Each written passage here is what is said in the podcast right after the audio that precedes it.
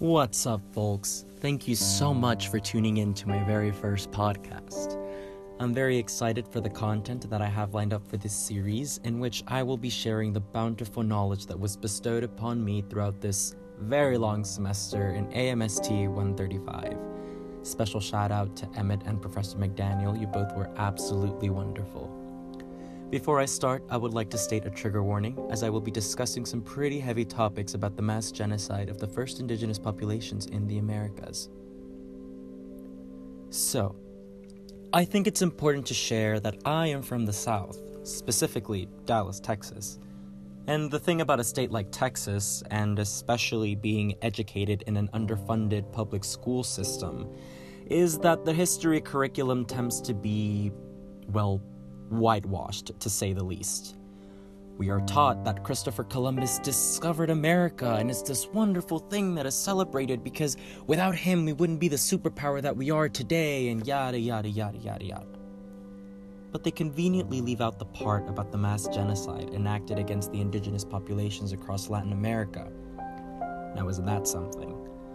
I've always known that the colonization of the Americas was awful, obviously, but quite frankly, I never knew to what extent until this class. I think the most mind boggling text that we studied this semester was a short account of the destruction of the Indies by Bartolome de las Casas.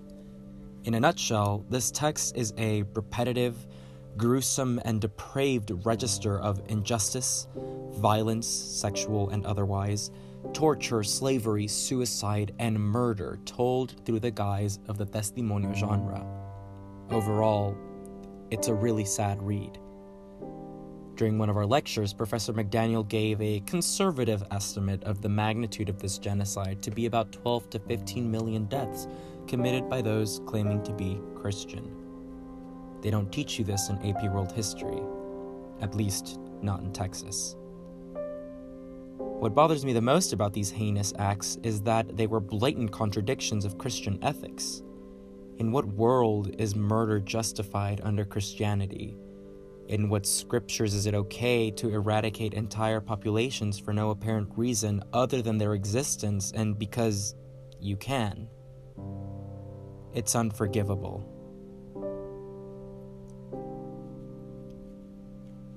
I'd like to circle back to the idea of narration in this text and the eyewitness account of Las Casas.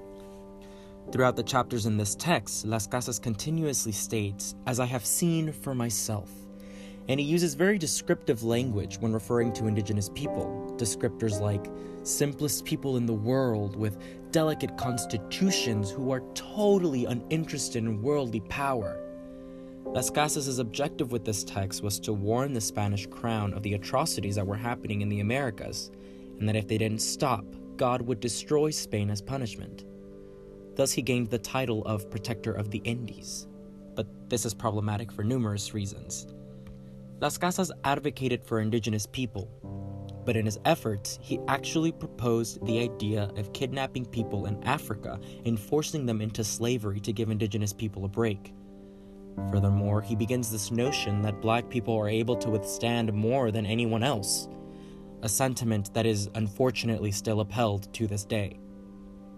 This begs the question can we really give credence to Las Casas' title of protector if his solution is to subjugate another population? There is a disturbing image on page 16 of this text, and the caption reads as follows They spared no one, erecting especially wide gibbets on which they could string their victims up with their feet just off the ground and then burn them alive. Terrible, right? The image itself is pretty terrifying, as you can visibly see the countless bodies hanging right above a fire. It's devastating. And this is just a glimpse of the content written in this account, and clearly it can be a very hard read, as it was for me. Professor McDaniel posed the question What are the ethics of reading a text like this? As students of the liberal arts, we're not participating in these acts, but we are reading about them. We are reading about the destruction of other communities, but others are reading their communities' histories. It's very easy to distance ourselves from the cruelty that surrounds us because the cruelty is not happening to us. But when distance and desensitization are not an option, what can we do? That's all the time we have for today, folks. Thanks once again for tuning in, and be on the lookout for my next episode, where I'll discuss sexuality as it relates to the Cuban Revolution. Stay tuned.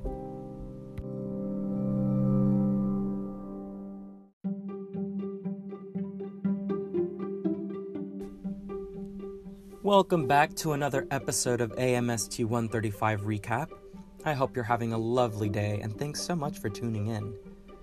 Today I'm talking about a rather favorite topic of mine sexuality as it relates to the Cuban Revolution. Now, this has many layers to unpack, and I hope that I can do this topic some justice. I suppose it's important to talk about the events that inspired the Cuban Revolution and how socialist ideology influenced the vision of the new man.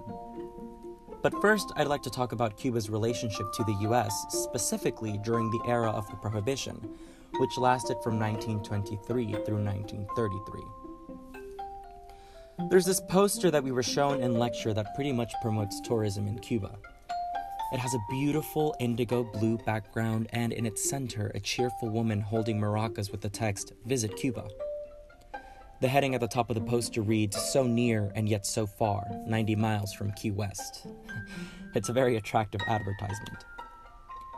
Cuba was referred to as the brothel of the Caribbean because people from the US who wanted to let loose would travel to Cuba.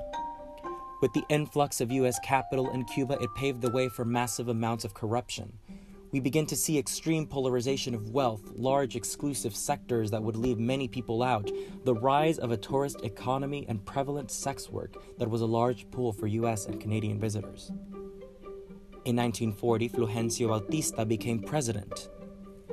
In 1952, after facing electoral defeat, he staged a coup and established a dictatorship. And this is a pattern that is seen time and time again across Latin America people become president, then they don't get reelected and somehow still remain in power, even if by force. The US later recognized Bautista's government, and this is where things started to take a turn. In 1953, Fidel Castro led a failed attack on the Moncada barracks, a military barracks in Santiago de Cuba, and was tried in court. This led to his iconic declaration of history will absolve me and the development of his five revolutionary laws. I won't get into those for the sake of time, but just know that they called for the massive redistribution of wealth that was being hoarded by the elites in Cuba. I'd like to read a quote from Castro's speech, which I believe encompasses the ideas behind his revolution. The problem of the land, the problem of industrialization, the problem of housing, the problem of unemployment, the problem of education, and the problem of the people's health these are the six problems we would take immediate steps to resolve, along with restoration of civil liberties and political democracy. Fidel Castro believed that Cuba should be the pinnacle of freedom, free from US hegemony with advanced economic and social justice. In 1959, the revolution was victorious and Bautista's regime ended, and in 1961, Castro declared the revolution socialist. Needless to say, the US did not like this, and neither did the many wealthy elites in Cuba. This resulted in the migration of 120,000 Cubans to the US. Because the wealthy Cubans supported the US anti communist agenda, they were put on welfare and received treatment that other Cuban immigrants were not afforded. Funny how that works, isn't it? And wow, I didn't realize how much of the Cuban Revolution I needed to cover before even beginning to talk about sexuality. I hope I haven't bored you with all of these details, but I guess the last thing I will mention before switching gears is that when Cuba became fully independent from US grasp, it needed some sort of economic alignment. And because of the magnitude of this movement and the support from Cuban society and other international countries, Castro aligned himself with the Soviet Union, leading to the 1962 Cuban Missile Crisis and the increased fear of nuclear war. That's all the time that we have for today, folks, but stay tuned for my next and final episode of this series where I will finally get into sexuality, Che Guevara, and a newfound personal hero of mine, Reinaldo Arenas. Thanks for listening.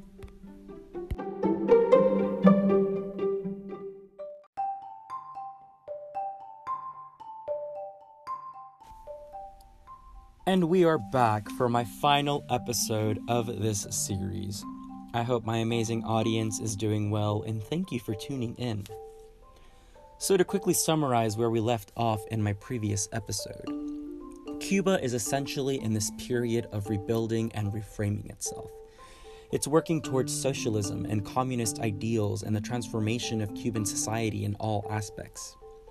Ernesto Che Guevara was perhaps most influential in this transformation when he wrote his essay, Socialism and Man in Cuba. This is where we begin to see the framework for El Hombre Nuevo, or the New Man. Guevara quickly became the idealized figure of the Cuban Revolution. To quote Guevara, he states To build communism, it is necessary, simultaneous with the new material foundations, to build the new man a problematic statement because, as Professor McDaniel mentioned in lecture, many women made great strides in the revolution but were subsequently marginalized and erased from history. Hmm. He constantly references Marxist ideology and how the order of things are put in place by certain entities, encouraging the idea that it's okay to break away and contest them. The quote, the amount of poverty and suffering required for a Rockefeller to emerge and the amount of depravity entailed in the accumulation of a fortune of such magnitude are left out of the picture. Essentially, it states that you don't get wealthy people without the exploitation of the working class. His entire essay is an argument for a new kind of man, with a new kind of revolutionary consciousness in which man begins to free his thinking and strives to move away from the egocentrism and individualism that is rooted in capitalism to work towards the larger goal of unity under socialism and communism. It's a very ambitious goal, and yet, the small group of revolutionaries managed to dissipate the most Americanized country in all of Latin America.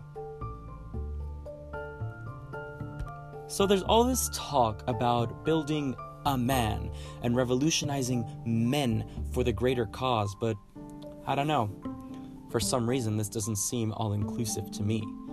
And you may be wondering how sexuality ties into any of this. Well, let me tell you. I suppose it all started with the establishment of UMAP camps, military units to aid production, in 1965.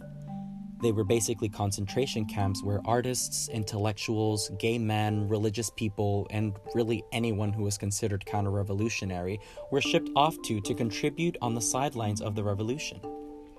It was an emasculating project that contradicted the idea of El Hombre Nuevo. I want to focus on the placement of gay men into these camps. A major theme explored in this class is this idea of testimonios, or personal testimonial accounts registered throughout history. I think my favorite text we studied this semester was Reinaldo Arenas's Before Night Falls.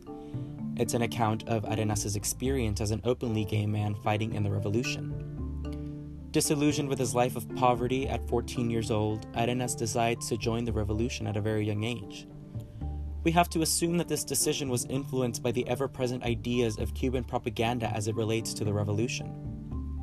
In lecture, Professor McDaniel showed us many posters that contained the slogan Patria o Muerte, and these visuals help inform us of the extremities of the revolution. You're either with it or against it.